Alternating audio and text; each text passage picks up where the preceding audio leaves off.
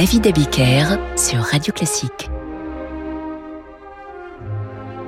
Bonsoir et bienvenue dans Demander le programme. Comme chaque jeudi depuis trois semaines, je vous raconte la vie d'un musicien. Après Mahler, après Haydn, voici donc la vie de Brahms en musique. La légende dit que la naissance du compositeur, un 7 mai 1833, aurait retardé une représentation de l'orchestre du théâtre de Hambourg. Son père, Johann Jacob, y était corniste. Aux côtés de son épouse pour l'accouchement, Papa Brahms aurait conservé sur lui la clé de l'armoire à partition de l'orchestre et il aurait retardé le début du concert. Voilà une belle légende musicale. Très doué pour le piano, le jeune Brahms se produit dès ses 13 ans dans les tavernes de Hambourg. Le reste du temps, il compose. Lors d'une tournée de concert à Hanovre, il rencontre le violoniste Joseph Joachim, qu'il introduit auprès de Franz Liszt, avec lequel Brahms aura peu d'affinité musicale. Avec Robert Schumann, en revanche, il en ira tout autrement. Ainsi Schumann parle de son cadet et ami. Il est venu, cet élu, au berceau duquel les grâces et les héros semblent avoir veillé. Dès qu'il s'assoit au piano, il nous entraîne en de merveilleuses régions, nous faisant pénétrer avec lui dans le monde de l'idéal quand il inclinera sa baguette magique vers de grandes œuvres, quand l'orchestre et les chœurs lui prêteront leur puissante voix, plus d'un secret du monde de l'idéal nous sera révélé. Voilà qui met une grosse pression sur le jeune Brahms, qui brûlera ses premières œuvres, mais pas la sérénade numéro 1, écrite en 1857. Il a 24 ans.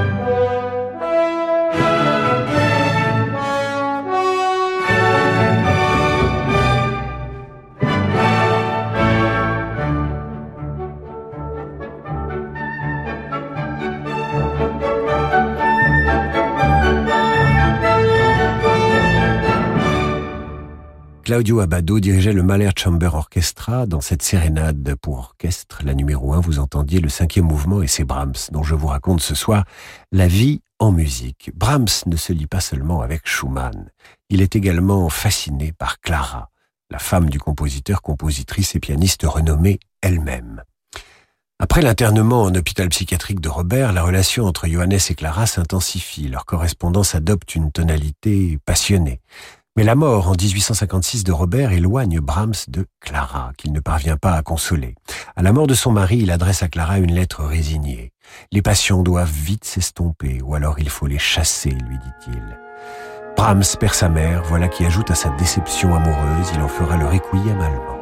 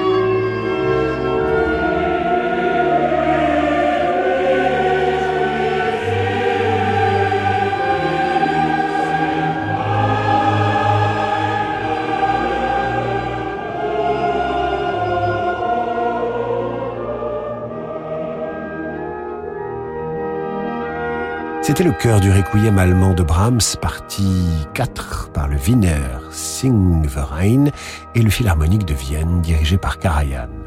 C'est durant la composition de cette œuvre que Brahms quitte Hambourg pour Vienne. Il s'y produit en virtuose. Bach, Beethoven, Schumann. La création de ce requiem à l'église de Brême en 1868 sera un succès. Deux ans après, Brahms rencontre le chef d'orchestre et pianiste Hans von Bülow, qui défend et fait connaître sa musique. Viendra plus tard un succès encore plus grand, celui des danses hongroises inspirées d'air tziganes très populaires. Le grand public découvre Brahms.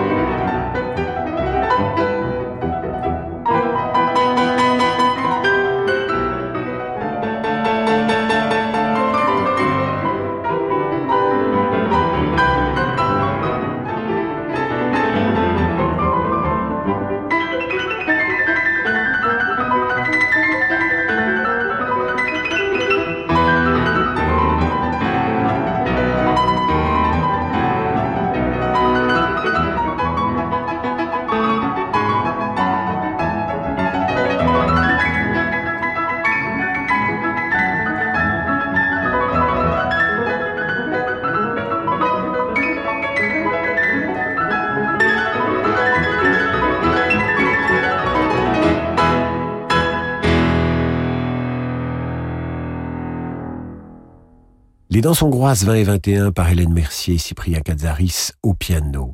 Célébré, Brahms s'enrichit et son éditeur le supplie de composer de nouvelles pièces. Il écrit alors ses quatre symphonies en neuf ans, un temps record.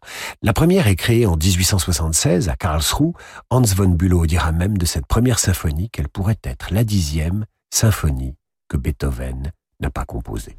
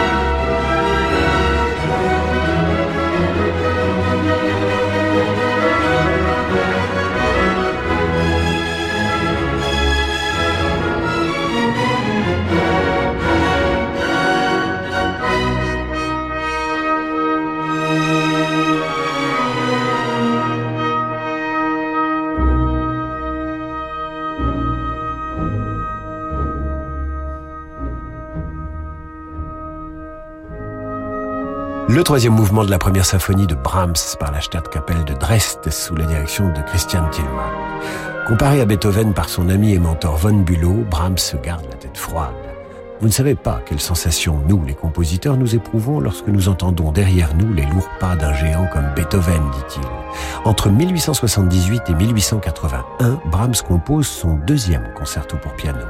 Il continue d'écrire à Clara, en tout bien tout honneur évidemment, il parle musique d'un amour impossible. Il décrit ce deuxième concerto comme une toute petite chose, une babiole. Il répète avec l'ami von Bülow à Menningen et crée l'œuvre en novembre 1881 à Budapest. Cette année-là, Brahms a 38 ans, il est toujours célibataire et le restera, ce qui ne l'empêchera pas de connaître de nombreuses conquêtes amoureuses. Il était bel homme, avait beaucoup d'humour et on lui prête ce bon mot. Ce serait aussi difficile pour moi d'écrire un opéra que de me marier. Nous entendrons le deuxième mouvement du concerto numéro 2 pour piano et orchestre juste après l'entracte. À tout de suite. Qu'est-ce que l'affaire? L'affaire n'est pas une banque ni une compagnie d'assurance. L'affaire est une association d'assurés libres et indépendants qui rassemble 760 000 adhérents autour d'un intérêt commun, la défense du statut juridique et fiscal de l'assurance vie. L'assurance vie permet de faire fructifier votre épargne, anticiper votre retraite, compléter vos revenus. Retrouvez l'Association française d'épargne et de retraite sur affaire.fr. AFER.fr. Assurez votre avenir, c'est notre affaire. Depuis 50 ans, vous accompagnez face aux enjeux de la vie des affaires et la vocation de Del Sol Avocat. À l'écoute des besoins des acteurs de l'économie, nous proposons, au-delà du conseil juridique et judiciaire, une véritable stratégie d'entreprise. Del Sol Avocat, la qualité de la relation. Et avec Del Sol Avocat, retrouvez les stars de l'écho chaque matin sur Radio Classique.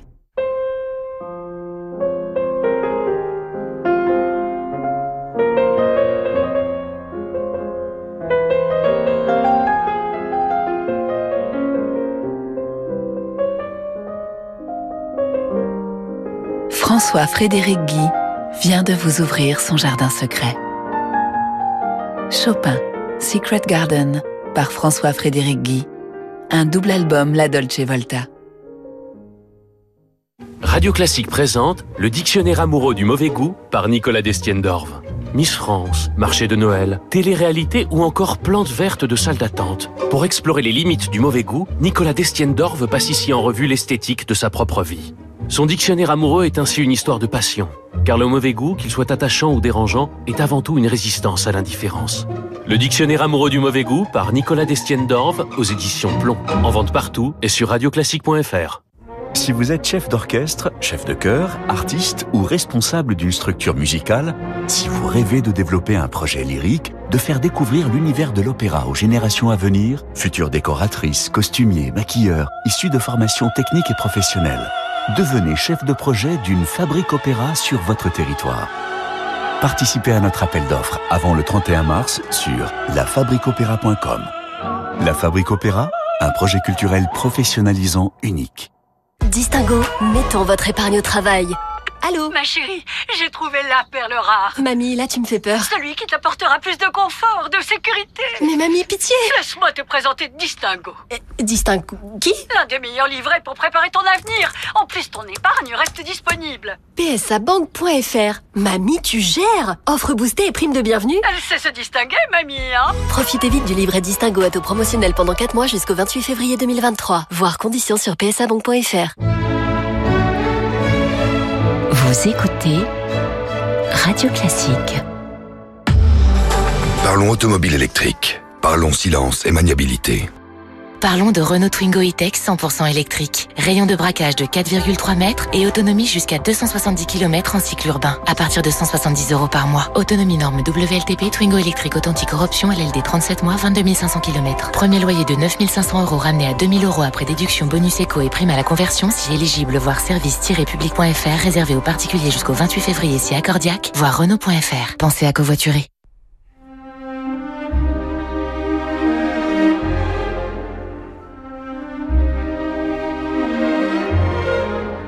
David Abiker sur Radio Classique. Retour dans Demander le programme. Ce soir, je vous raconte la vie de Brahms en musique.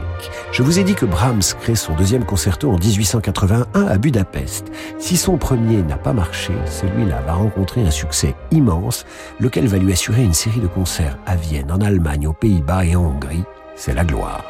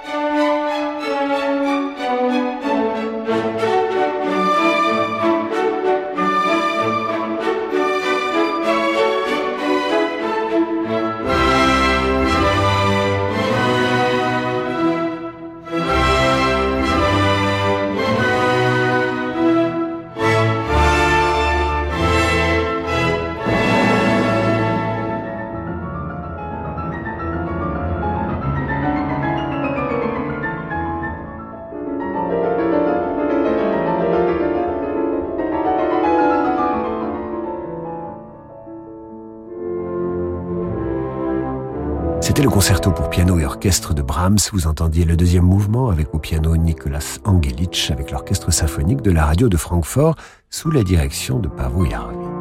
C'est durant un séjour dans les Alpes que Brahms s'attaque à sa quatrième et dernière symphonie qu'il crée en octobre 1885 l'accueil est mitigé car l'œuvre présente en effet la particularité de s'achever par un quatrième mouvement qui est construit sous la forme ancienne de la passacaille dans laquelle le compositeur développe 30 variations sur un motif de basse emprunté à la chaconne de la cantate BWV 150 de Jean-Sébastien Bach.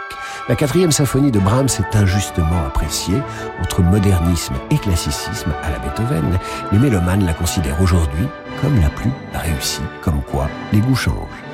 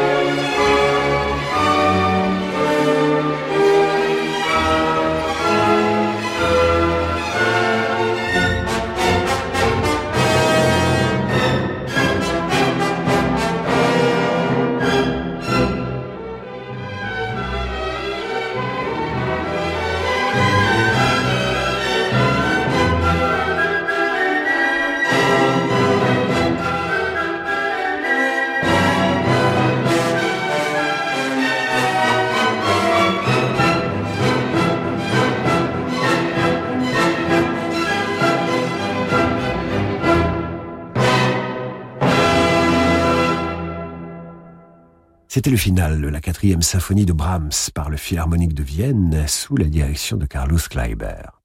Parlons un peu du personnage, car Brahms est un personnage. Vieux garçon, il a aussi été jeune premier. Solitaire, il a néanmoins beaucoup séduit. Sans descendance, il s'est pourtant bien occupé des enfants de son entourage avec lesquels il aimait jouer. Monument national de son vivant, il était généreux et adorait blaguer. Si parmi les personnes présentes, il en est une que j'ai oublié d'insulter, je lui demande de bien vouloir me pardonner, dit-il à la sortie d'un dîner en riant.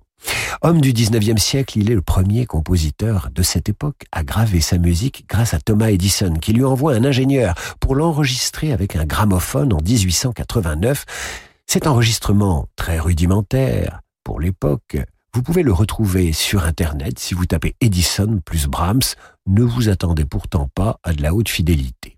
Enfin, Brahms était rondouillard, mais il était bon nageur, actif, vif, ouvert à la modernité, curieux de tout. En 1886, il devient président d'honneur de l'Association des musiciens de Vienne, adulé, décoré, célébré, il garde sa franchise. Je préfère penser à une belle mélodie que de recevoir l'ordre de Léopold, dira-t-il. Il compose, il compose pendant l'été 1893 les claviers Stucke, opus 119, ces berceuses de ma souffrance, selon ses propres mots. Elles sont ses dernières compositions pour piano seul. À qui pense-t-il en les écrivant? Peut-être à Clara Schumann. Chaque mesure et chaque note doit sonner comme si on voulait extraire de ces dissonances de la mélancolie, avec volupté et délectation.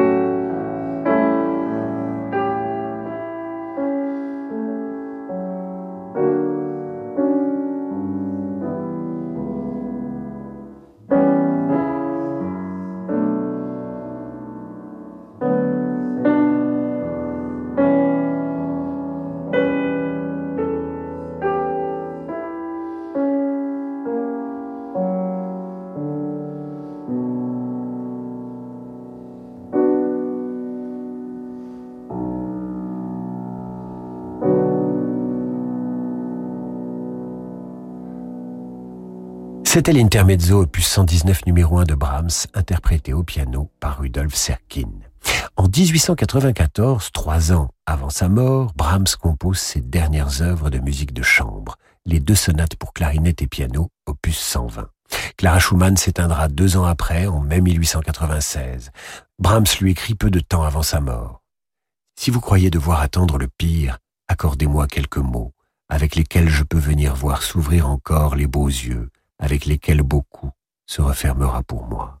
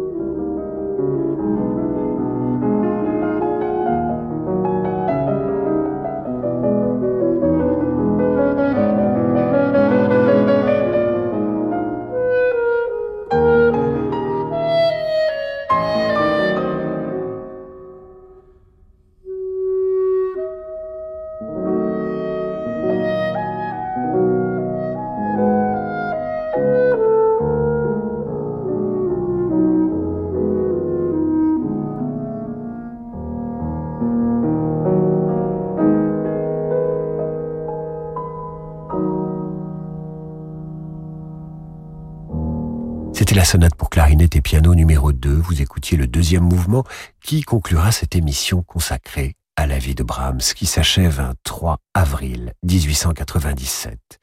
Tout proche de la fin, Brahms demande qu'on lui serve un verre de vin, un vin du Rhin qu'il aime particulièrement. Il boit tout doucement et lance non pas c'est bon d'assist gut, mais d'assist schön, c'est beau. Ce seront les dernières paroles d'un homme qui aimait la vie et la consacra à l'art et à la beauté.